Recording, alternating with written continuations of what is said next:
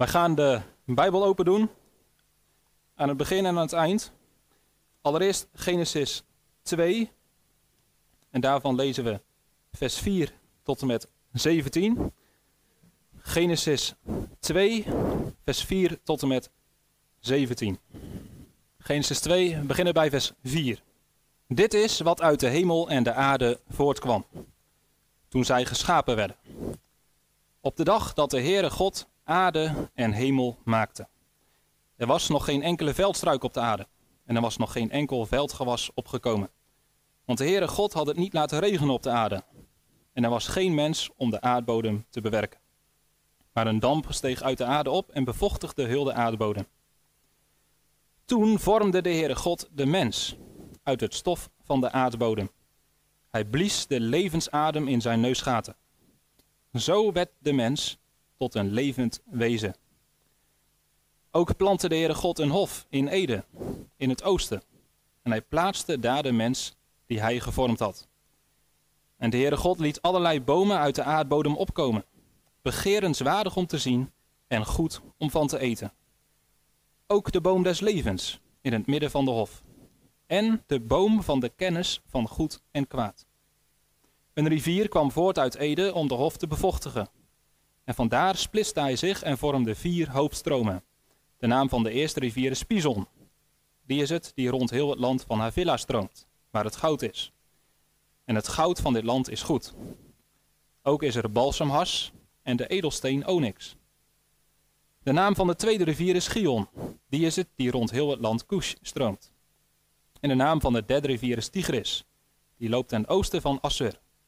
En de vierde rivier is de Eufraat. De Heere God nam de mens en zette hem in de hof van Eden om die te bewerken en te onderhouden. En de Heere God gebood de mens, van alle bomen van de hof mag u vrij eten. Maar van de boom van de kennis van goed en kwaad, daarvan mag u niet eten. Want op de dag dat u daarvan eet, zult u zeker sterven. Tot zover deze schriftlezing en vervolgens openbaring, hoofdstuk 22. Het laatste hoofdstuk van de Bijbel. Openbaring, hoofdstuk 22. Dan zijn we opnieuw in het paradijs en dan komen we opnieuw de boom des levens tegen. Openbaring 22, we lezen vanaf vers 1. En hij, dat is een engel, liet mij, Johannes, een zuivere rivier zien van het water des levens, helder als kristal, die uit de troon van God en van het lam kwam. In het midden van haar straat en aan de ene en de andere zijde van de rivier bevond zich de boom des levens, die twaalf vruchten voorbrengt. Van maand tot maand geeft hij zijn vrucht. En de bladeren van de boom zijn tot genezing van de heidevolken. En geen enkele vervloeking zal er meer zijn. De troon van God en van het lam zal daar zijn. En zijn dienstknechten zullen hem dienen.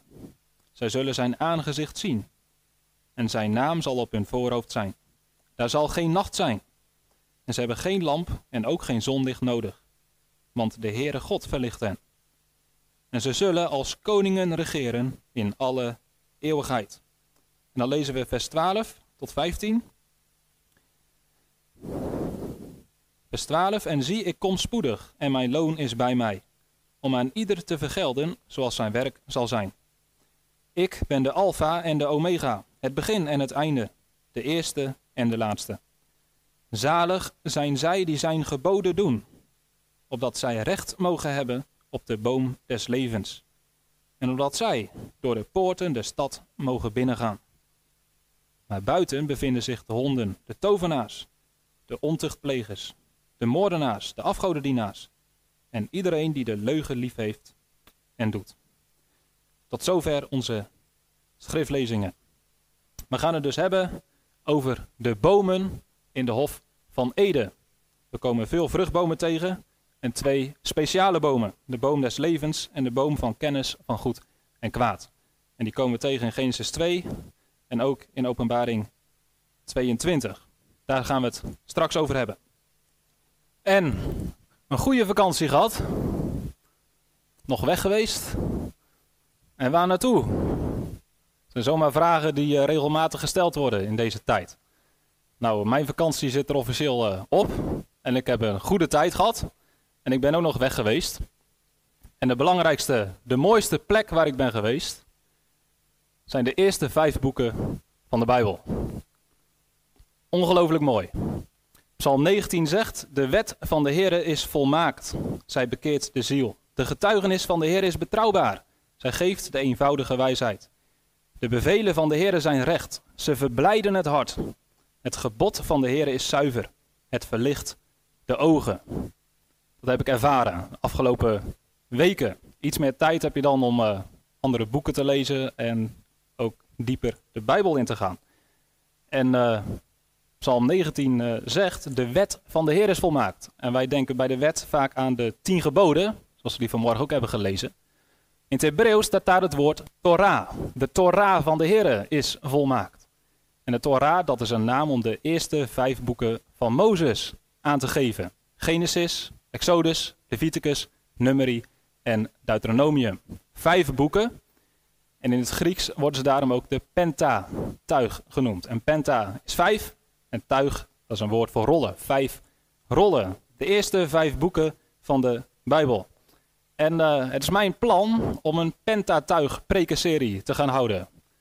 Een Pentatuig prekenserie. Dat betekent dat we de komende maanden, en uh, ik weet het niet hoe de tijd gaat, maar ik heb iets bedacht dat we de komende half jaar minimaal tot en met Leviticus bezig zijn. En daarna heb ik nog niet verder gedacht. Maar dat betekent dat we een paar preken per Bijbelboek gaan houden. Om de hoofdlijn van de Pentatuig te volgen. En uh, het is mijn hoop en mijn verlangen dat jullie daar net zo enthousiast van worden als ik. Uh, eigenlijk staat alles erin wat in heel de Bijbel staat. We ontdekken de grootheid van God. We ontdekken het doel dat God heeft met deze schepping, met deze wereld, met ons als mensen. En hoe hij dat doel gaat bereiken. In de Pentateuch staat eigenlijk alles al wat in de rest van de Bijbel verder wordt uitgerold. Die eerste vijf Bijbelboeken die horen dus bij elkaar. Het is een eenheid. Tegelijkertijd verschillen ze ook allemaal duidelijk van elkaar.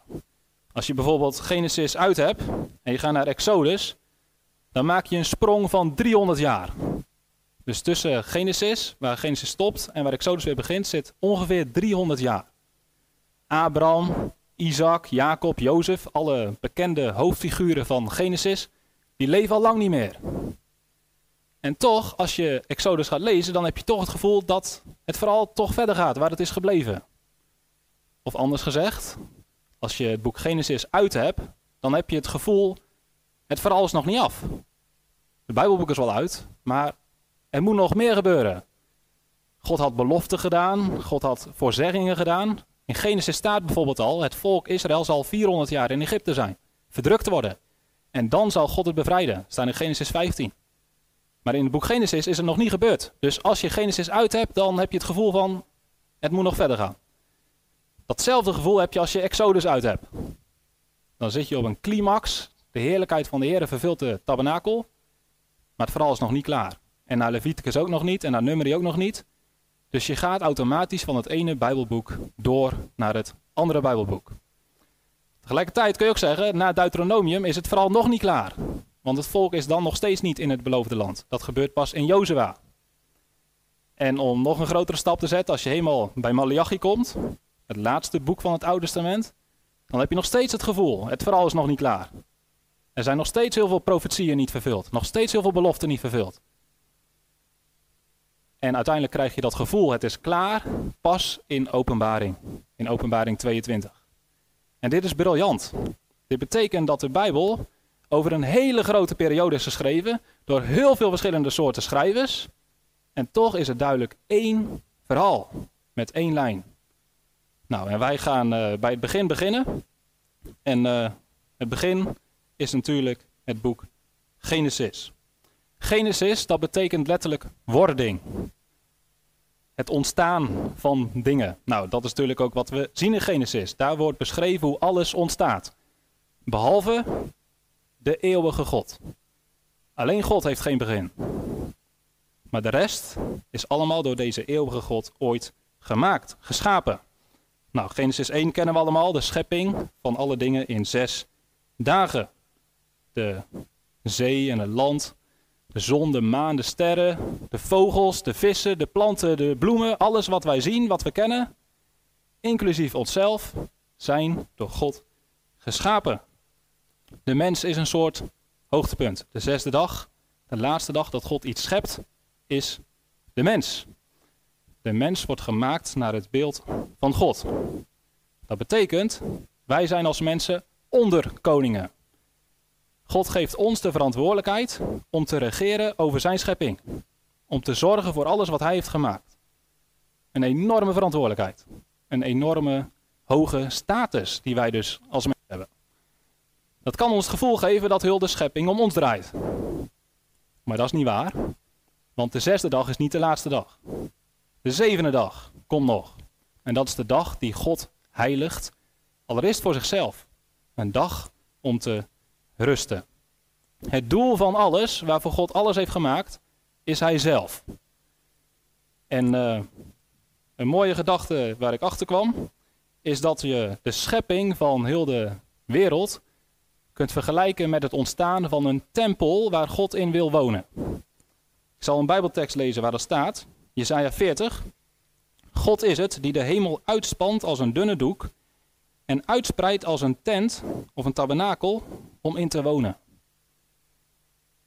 In die tijd, ook uh, bij Babel en bij Egypte, bij andere volken in die tijd, was dat een algemene gedachte. Dat de schepping, de wereld waarin wij leven, dat dat uiteindelijk een grote tempel is van God of van de goden. Dus de hele schepping kun je zien als de tempel waar God wil wonen. Dit is de woning van God. En de tabernakel en de tempel die later gebouwd worden, dat is daar een kleine voorbeeld van. Een microcosmos. Een kleine afbeelding van wat het grote universum betekent. Dat is een machtige gedachte. Dus als je zegt ik ga een rondje fietsen, of ik ga even naar buiten, dan kun je ook zeggen ik ga even een rondje door de tempel van God doen. En als je geniet van de schepping, of nou in Nederland is, of je ziet de bergen of waar je ook bent, dan zie je een prachtig stukje van de tempel die God heeft gemaakt. En in die tempel mogen wij als mensen wonen. Als uh, in Exodus wordt geschreven over de bouw van de tabernakel, dan gaat het om de bouw van een plek waar God weer wil wonen. En de manier waarop heel die tabernakel wordt beschreven en gemaakt, daar zitten heel veel overeenkomsten met Genesis 1 en 2. Dus wat uiteindelijk, gaan we straks ook zien, in de schepping mislukte, dat gaat God proberen opnieuw terug te krijgen. En dat doet hij door het laten bouwen van de tabernakel. Hij wil weer een plek op aarde hebben waar hij kan wonen. Een plek waar zijn heerlijkheid volledig aanwezig kan zijn. Een plek waar hij woont. Psalm 132 zegt over de tempel in Jeruzalem. De Heer heeft Sion, en dat is de berg Sion in Jeruzalem, uitgekozen. Hij heeft het begeerd tot zijn woongebied. Dit is, zei God, mijn rustplaats tot in eeuwigheid. Hier zal ik wonen, want naar haar heb ik verlangd. Bijzondere gedachte. God zoekt een woning. En om die woning te krijgen, bouwt hij de hele schepping, het hele universum. Dat is het eerste doel. Het tweede doel, wat je ook ziet in de tabernakel, uiteindelijk is er niet alleen een woonplaats van God, het moet ook een plek zijn van ontmoeting. De tent van ontmoeting wordt het genoemd. De plek waar God en mens samenkomen. Daarvoor heeft God dit universum ook gemaakt. Deze aarde. Een plek waar God en mens elkaar ontmoeten. Waar mensen van God genieten. Waar God van mensen geniet. En waar mensen zijn om God te verheerlijken. Nou, dit is de inleiding.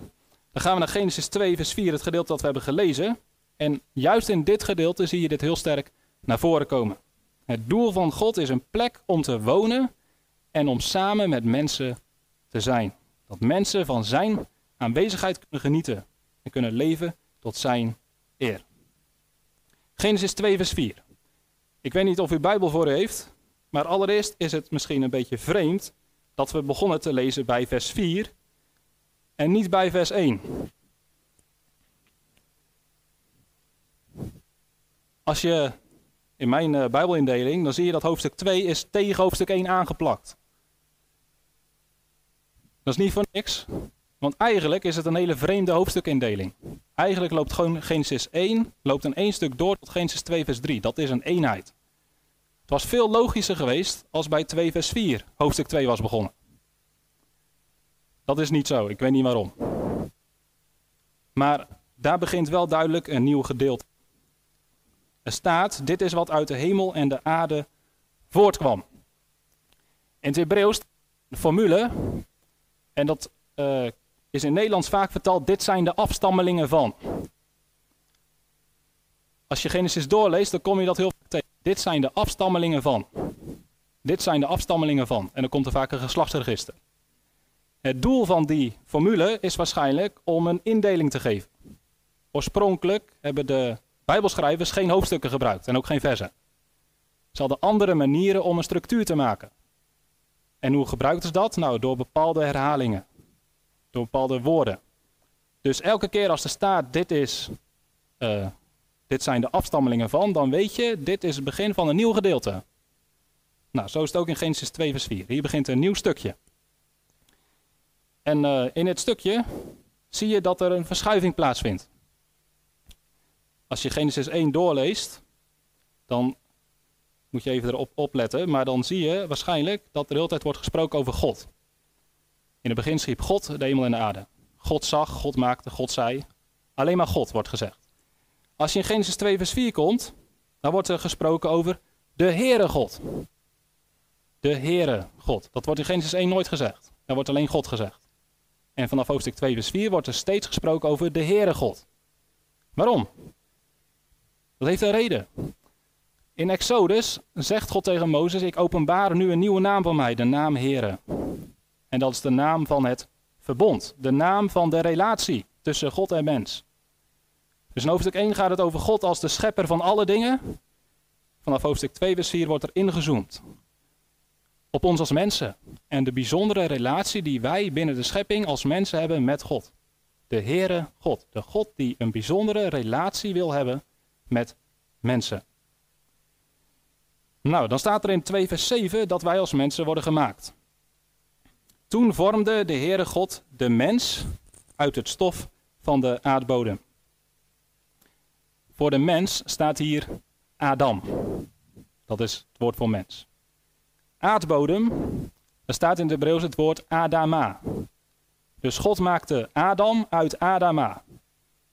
Dat betekent dat onze naam mens is afgeleid van het woord aarde, aardbodem. Wij zijn mensen die uit de aarde komen. Wij zijn geen goden, wij zijn niet eeuwig, wij zijn aardse wezens. Wij horen hier op de aarde, wij zijn geen goden. En dan staat er nadat God een soort van klei een mens heeft gemaakt, onze vorm, zijn we nog niet levend. En als God blies de levensadem in onze neusgaten. En zo werden wij tot een levend wezen. Nou, dit is herkenbaar, hè? Zolang wij ademen in en uit, leven wij. Maar als je sterft, dan blaas je die levensadem uit. En dan is er van het leven niks meer over. Zo waren wij voordat we geschapen werden. En toen blies God de levensadem in. En zo werden wij tot levende wezens. Dat betekent niet hier dat wij mensen zijn met een ziel of zo. Het idee dat we levende wezens zijn, dat staat in vers 19 over de dieren. Ook de dieren worden levende wezens genoemd. Wat wel verschil is met de dieren en met andere schepselen, is in hoofdstuk 1 al gezegd dat wij zijn gemaakt naar het beeld van God. Daar heb ik net al iets over gezegd. Wij zijn onderkoningen binnen de schepping. In hoofdstuk 2 wordt dat ook duidelijk, dat wij een bijzondere plek krijgen in de schepping. En wel een echte plek. Er staat in hoofdstuk 8 dat God een hof in Ede plant. En dat daar de mens wordt geplaatst. Een hof in Ede. Je moet je voorstellen, Ede is dus een gebied. En in dat gebied Ede kiest God een speciale plek uit en daar plant hij een hof. En waar moet je aan denken bij een hof? Waarschijnlijk aan een park. Dus God heeft daar een park. En in dat park mogen wij als mensen zijn. Nou, dat is een hele bijzondere plek. En waaruit blijkt dat? Nou, dat gaan we bekijken. De Hof in Eden. Eigenlijk is het zo dat alle namen in de Bijbel, in het Oude Testament zeker, een betekenis hebben.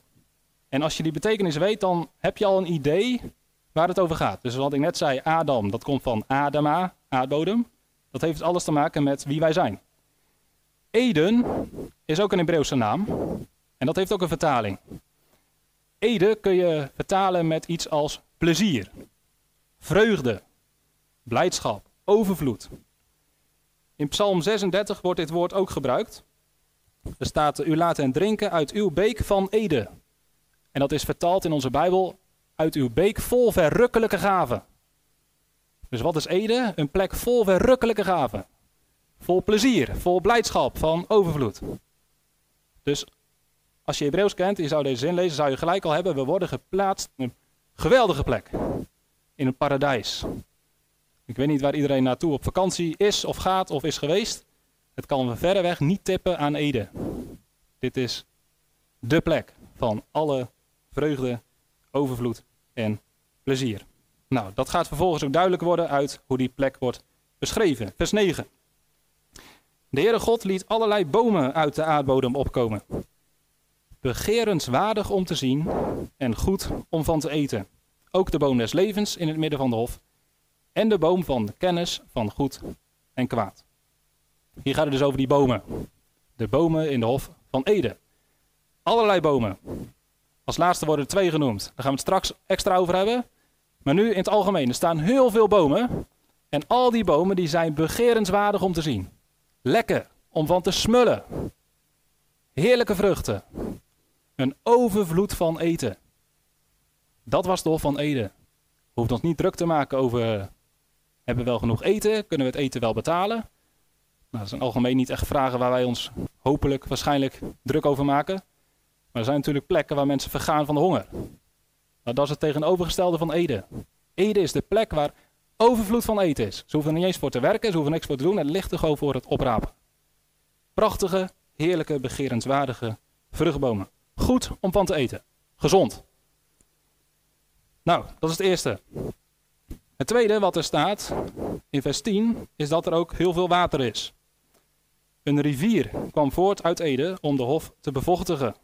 En die rivier die split zich in vier hoofdstromen en dat gaat over heel de aarde. Water is ook natuurlijk fundamenteel belangrijk voor het leven. Zonder water sterft alles. Maar als je water hebt, dan heb je de bron van leven. En een rivier, dat is overvloed van water. Dus opnieuw, hier wordt, net als door de vruchtbomen, wordt gesymboliseerd dat er op die plek overvloed van leven beschikbaar is. En uh, wat later duidelijk wordt, we hebben het eigenlijk ook al gelezen in openbaring 22, de rivier, die komt uit de troon van God. Dat betekent dat levende water, dat, dat heeft alles te maken met God. Psalm 36 zegt, we drinken uit die beek vol verrukkelijke gaven, want bij u is de bron van leven. Dus dat water, die rivier, die symboliseert ook de aanwezigheid van God. De plek waar God is. En hij is de bron van het overvloedige leven. En dan nog één ding is belangrijk om te noemen. Uh, dat water, dat stroomt vanuit Ede over heel de aarde. En nu een hele makkelijke vraag. Stroomt water van beneden naar boven of van boven naar beneden? Hoe stroomt water? Altijd van boven naar beneden. Dus als het vanaf Ede stroomt over heel de aarde, dan betekent dat Ede de hoogste plek is. Een berg. En dit is heel belangrijk, daar zal ik straks nog iets meer over zeggen. Maar er staat ook duidelijk ergens anders in de Bijbel. Ezekiel 28, daar zegt Ezekiel, u was in Ede, de hof van God. U was op Gods heilige berg. En in de Bijbel krijgen bergen heel vaak een heilige betekenis. De top van is heel vaak de plek waar God is. En hoe verder je van de top afgaat, hoe verder je bij God vandaan gaat. Hoe dichter je bij de top bent, hoe dichter bij God, hoe meer je het overvloedige leven ervaart. Hoe meer je afdaalt en naar de diepte gaat, hoe meer je in de ellende komt. Dat is een heel duidelijk beeld in de Bijbel. Bij de Sinaï zie je dat bijvoorbeeld. Mozes die mag naar de top van de berg klimmen. Waarom? Daar is God. Het volk mag de berg niet eens aanraken. Waarom? Daar is God. Dus Ede is een plek vol vruchtbomen. Het is een plek met een rivier, overvloedig water en het is een berg. En al die drie dingen samen die maken duidelijk, dit is een plek waar God is en waar overvloedig leven te ervaren is. Volop plezier, volop vreugde, volop vrede en harmonie. Nou, dit is het begin van ons als mensen. Hier zijn we begonnen. Dit was ons leven. Had je echt geen vakantie nodig. Lag je nooit een nacht wakker? Had je nooit zorgen? Dit was wauw. En als je nu kijkt naar de wereld, dan is dat toch wel een contrast. Toch? Ik kreeg gisteren een eh, berichtje van vrienden, die zitten in Zuid-Afrika als zendelingen. En die zitten op een plek waar overdag zelfs oorlog wordt gevoerd tussen jongeren met geweren. Niet normaal. Maar hij vertelde dat een van de jongens die uh, hij uh, traint, hij probeert ze te bereiken door een voetbaltrainingen te geven, die komt met een broertje aan, een baby. Een jongen van 14 komt met zijn baby naar de sport. Waarom? Zijn moeder is doodgeschoten. En zijn vader moet keihard werken om rond te kunnen komen. Dus dat jongetje van 14 heeft verantwoordelijkheid voor die baby. Dat is absurd. Dat is niet Ede. We leven in een wereld vol ellende. Gisteren in de krant stond er een rijtje met allemaal crisissen die wij nu hebben. Ik kon ze niet eens allemaal onthouden. Maar een klimaatcrisis, een woningcrisis, een migratiecrisis, vluchtelingencrisis, energiecrisis, nou, noem alles maar op. Er is oorlog, er is honger. Mensen worden uitgebuit, mensen worden misbruikt. Mensen lijden. Wat een contrast met de wereld van nu en de Hof van Eden, waar het begon. Nou, dan krijg je de vraag die veel mensen stellen: waarom? Waarom is er zoveel lijden in de wereld? Waarom is er zoveel kwaad? Waarom? Nou, nu een antwoord geven. Wat is er gebeurd tussen Genesis 2 en 2022? Wat is er misgegaan? Waarom is de wereld nu niet een plek waar we God aanwezigheid ervaren? Waar we het overvloedige leven genieten? Nou, het Bijbels antwoord staat ook in Genesis 2 en 3. En uh, dat antwoord dat moeten we proberen te begrijpen en geven. Overigens weten veel mensen dit wel hoor, buiten de kerk ook. Als je vraagt waar komt volgens jullie het lijden vandaan, dan denk ik dat nog veel mensen ergens een vermoeden hebben. Of dat er een belletje rinkelt. Dat ze vaag iets zeggen van ja, er was toch iets met de boom. Waar Adam en Eva van hebben gegeten. Maar dat is wel een beetje gek toch? Wat is er mis met het eten van een boom? Hoe kun je daar nou zoveel ellende uit voortkrijgen? Dus hoewel veel mensen, en misschien wij zelf ook wel, het antwoord wel weten, begrijpen we de logica van het antwoord niet. En misschien zijn we het ook er niet mee eens. En geeft het zelfs een beetje opstandigheid. Ik zag pas een filmpje van een uh, evangelist, die was een gesprek met een atheïst en die geloofde nergens meer in. En die zat hier ook een beetje mee te spotten. Maar als God dat had geweten en die, dan is hij gewoon dom geweest. Had hij gewoon die boom daar niet neer moeten zetten. En als je niet uitkijkt, dan zeggen we eigenlijk: God, u bent de schuld van al deze ellende. U bent de oorzaak dat wij leven in een wereld vol lijden en kwaad. Is dat eerlijk? Is dat terecht? Kunnen wij de zondeval aan God toewijten? Kunnen wij God verwijten dat wij in deze ellende terecht zijn gekomen? Nou, had God ons gedwongen om te eten van die boom? Heeft God ons gedwongen om het kwaad te kiezen? Nee. Heeft God, God ons ertoe verleid? Heeft God ons een beetje op een dwaalspoor gezet en gedacht van, als ik ze zo pak, dan trappen ze erin. Ik verleid ze om toch te eten van die boom. Tuurlijk niet. Had God die boom niet mogen maken? Had God niet tegen de mens mogen zeggen, jullie mogen niet eten van die boom? Had God ons geen vrije wil mogen geven? Nou, er is niks mis met een vrije wil. Het is juist iets heel moois. Het is veel mooier dat je iemand lief hebt omdat je dat zelf wil, dan omdat je niet anders kan. En een uh, voorbeeld schoot mij te binnen toen ik wel op vakantie was, echt, echt ergens anders, in Koude Kerken, op een camping. Daar waren kinderen waren met een robothondje aan het spelen. Superleuk. Dat robothondje, dat kon 15 verschillende kunstjes. Ze moesten de naam zeggen. En als het hondje dat begreep, dan zei hij waf. En dan konden ze vervolgens een commando geven. Zit, poot, op de kop staan, rollen, nou weet ik het allemaal. 15 verschillende dingen. Superleuk, geweldig leuk. Een robot. Maar deed die hond wat van hem gevraagd wordt? Omdat hij dat zelf wilde? Tuurlijk niet. Hij was gewoon voorgeprogrammeerd. Er zat geen echte relatie. En ik weet 100% zeker dat de relatie tussen een, een mens en een robothond zich heel anders ontwikkelt dan tussen een mens en een echte hond. Ik denk als die robothond kapot gaat, nou, kinderen zijn misschien wel verdrietig, maar volwassenen niet meer.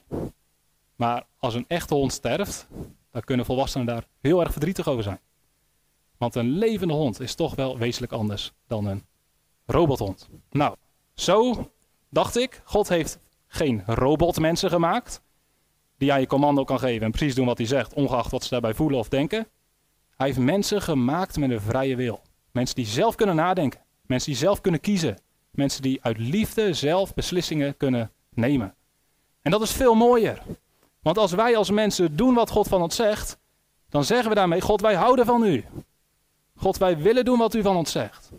En daarmee is alles wat wij doen tot ere van God. Daarmee luisteren wij naar God. Nou, zo kun je dus die boom van kennis van goed en kwaad zien als een symbool voor onze vrije wil.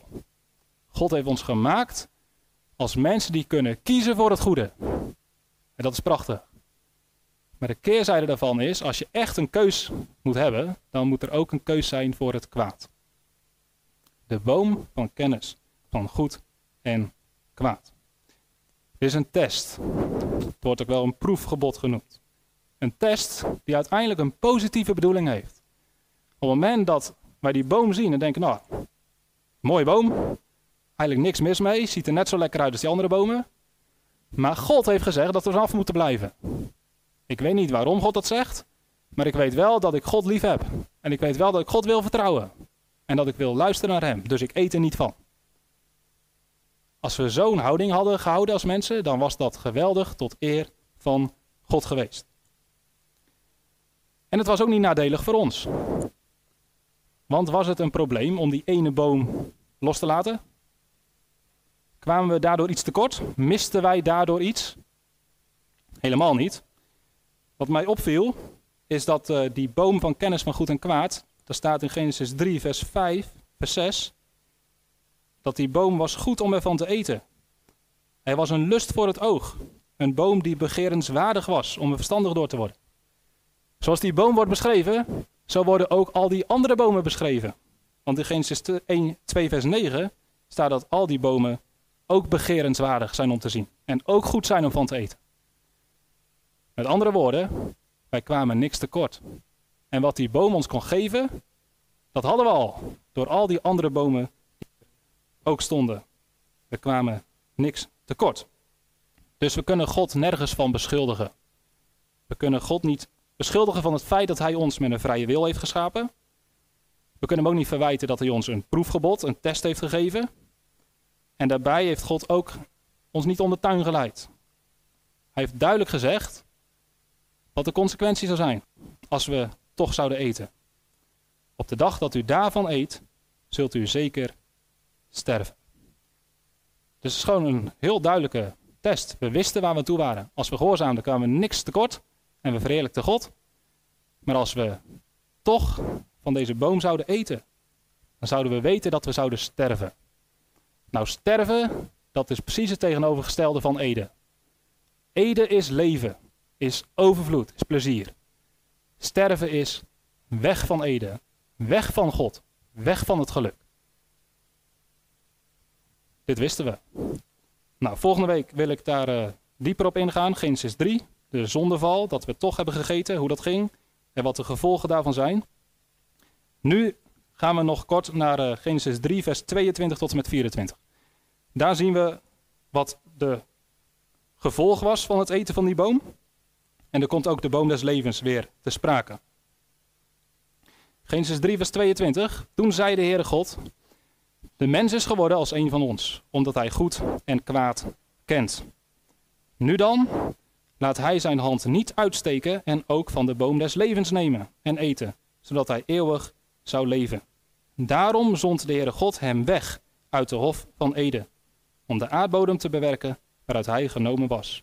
Hij verdreef de mens en plaatste ten oosten van de hof van Eden de Gerubs, met een vlammend zwaard dat heen en weer bewoog, om de weg naar de boom des levens te bewaken. Twee dingen zie je duidelijk. We zijn verdreven uit de hof van Eden, zodat we niet meer kunnen eten van de boom van het leven.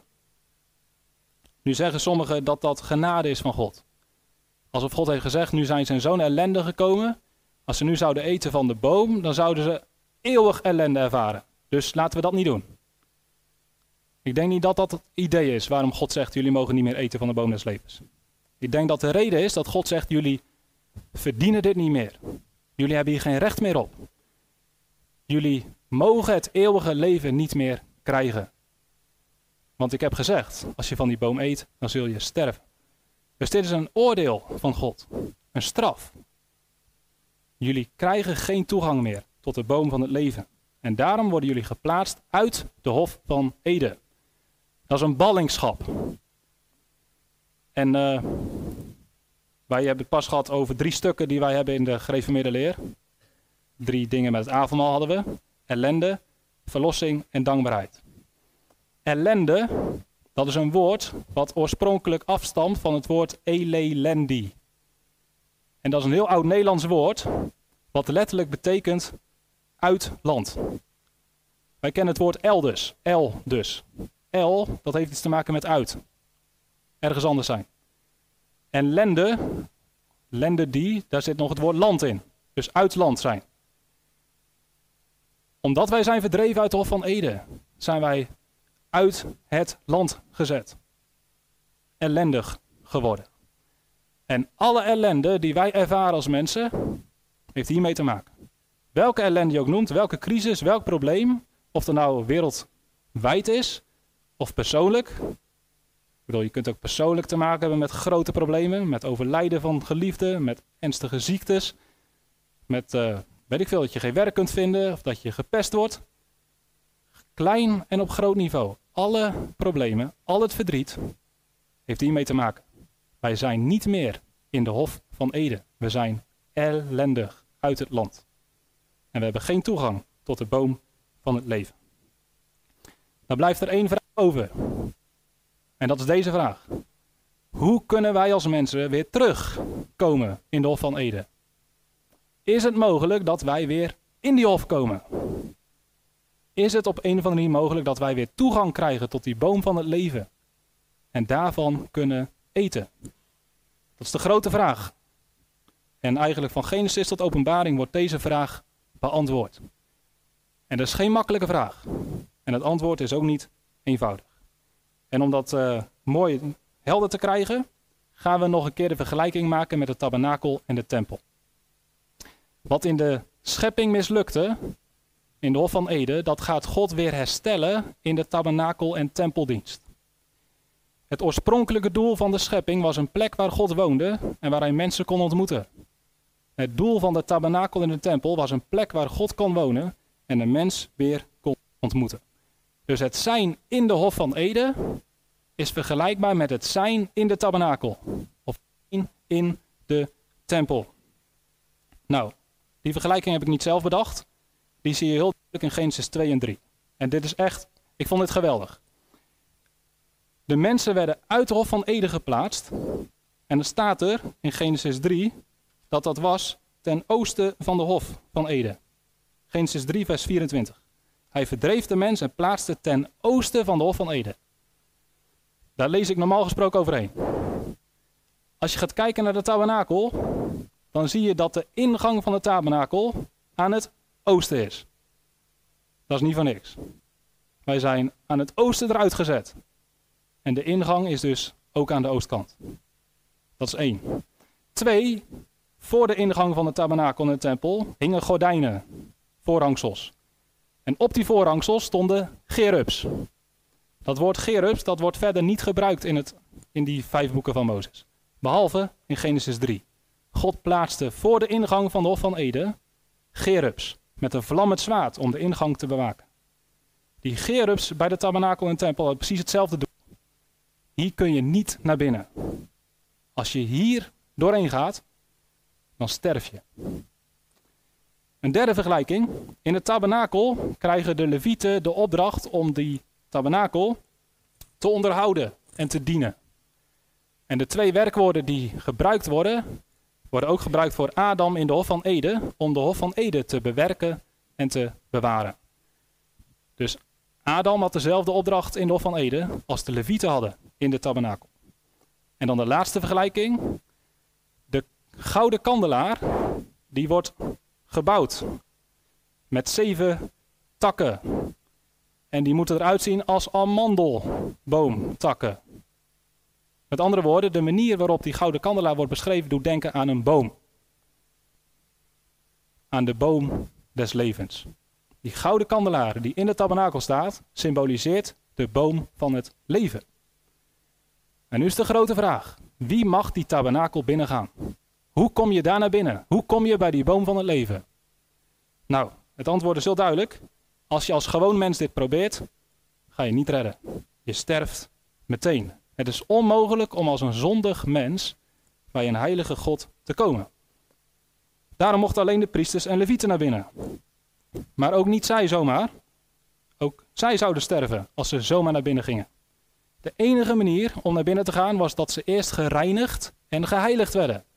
Dat betekent dat ze vrij werden van de zonde. En dat gebeurde door de offers. Het bloed van de offers, dat reinigde en heiligde zodat ze toegang konden krijgen in de tabernakel. En dan nog was het zo, alleen de hoge priester kon echt in het heilige der heiligen komen. Nou, dus die hele tabernakeldienst laat zien hoe onmogelijk het is om weer in de Hof van Eden te komen. Om weer toegang te krijgen tot die boom van het leven. En tegelijkertijd laat deze tabernakel zien dat het toch mogelijk is. Er is een manier, er is een weg om toch binnen te komen. En dat is de manier die God heeft geopenbaard. Allereerst al dus in de Torah, in de Pentateuch. En vervolgens is dit allemaal een heenwijzing naar het evangelie, naar de Heer Jezus Christus. Hij is gekomen als de grote hoge priester. Hij heeft kruis zijn lichaam geofferd als het volmaakte offer voor de zonde. En toen Jezus stierf, toen scheurde het voorhangsel. Wat betekent dat? De gerubs gingen weg. De toegang was weer vrij naar de Hof van Eden. De toegang was weer vrij om binnen te gaan in het heiligdom. De toegang was weer vrij om naar de boom van het leven te gaan. Wij mogen gaan met vrijmoedigheid naar de troon van God, naar de ark van het verbond. Om genade te krijgen, om levend water te ontvangen, om het eeuwige leven te krijgen. Leven en overvloed. En ik nodig u opnieuw, dat is mijn taak, mijn roeping, uit om daar gebruik van te maken. Om te gaan naar de Heer Jezus. Uit Hem stromen, stromen van levend water. Als je in de Heer Jezus gelooft, dan kom je terug in de Hof van Eden. Dan krijg je opnieuw de relatie met God en alles wat daarbij hoort. Geloof in de Heer Jezus. En wie in Hem gelooft, heeft eeuwig leven. Dat heeft alles met Genesis 2 te maken. Wat betekent geloof in Hem? Wat betekent Hem volgen? Dat betekent op Hem vertrouwen. Dat betekent doen wat Hij zegt, geloven wat Hij zegt, vasthouden aan Zijn woorden. En dat is niet makkelijk. Dat is een gigantisch grote strijd. En die strijd, daar gaan we het ook hebben over volgende week zondagavond, denk ik. De strijd tussen enerzijds de duivel en God. De mensen die God volgen, de mensen die de duivel volgen. Die strijd, die zie je als geen ander weergegeven worden in het boek Openbaring. Wij worden aangevallen met leugens. We worden aangevallen met verdrukkingen, met vervolgingen. We worden aangevallen met verleidingen tot zonde. En er is maar één manier om uiteindelijk het eeuwige leven binnen te gaan. Dat is door vasthouden aan de waarheid. Nee te zeggen tegen de zonde. En dat te houden tot het einde. En dan staat er in Openbaring 2, vers 17. Wie oren heeft, laat hij horen wat de geest tegen de gemeente zegt. Wie overwint, dus als je strijdt en als je overwint, hem zal ik te eten geven van de boom des levens, die midden in het paradijs van God staat. Dit is de beloning. Als je hier kiest voor de waarheid, als je hier kiest voor heiligheid, voor gerechtigheid, als je nee zegt tegen elke leugen, nee zegt tegen elke zonde. Een zware strijd, maar het is de moeite waard. Want als je overwint, dan zul jij degene zijn die mag eten van de boom van het leven, die midden in het paradijs staat. Openbaring 22, vers 14. Zalig zijn zij die de geboden van Jezus doen, zodat zij recht mogen hebben op de boom des levens en opdat zij door de poorten de stad mogen binnengaan. Jezus is de weg naar de Vader. In Hem te geloven en Hem te gehoorzamen is de enige manier om weer binnen te komen in het paradijs. Dit evangelie moet je niet verachten. Deze middelaar moet je niet verwerpen. Als je dat doet, zul je het leven niet zien, maar de toorn van God zal op je blijven. God is heilig. En alleen zij, die gewassen, gereinigd en geheiligd zijn van hun zonden door het bloed van Jezus Christus, zij zullen wonen, straks, eeuwig, in Gods nabijheid en eten van de boom van het eeuwige leven. Halleluja. Amen.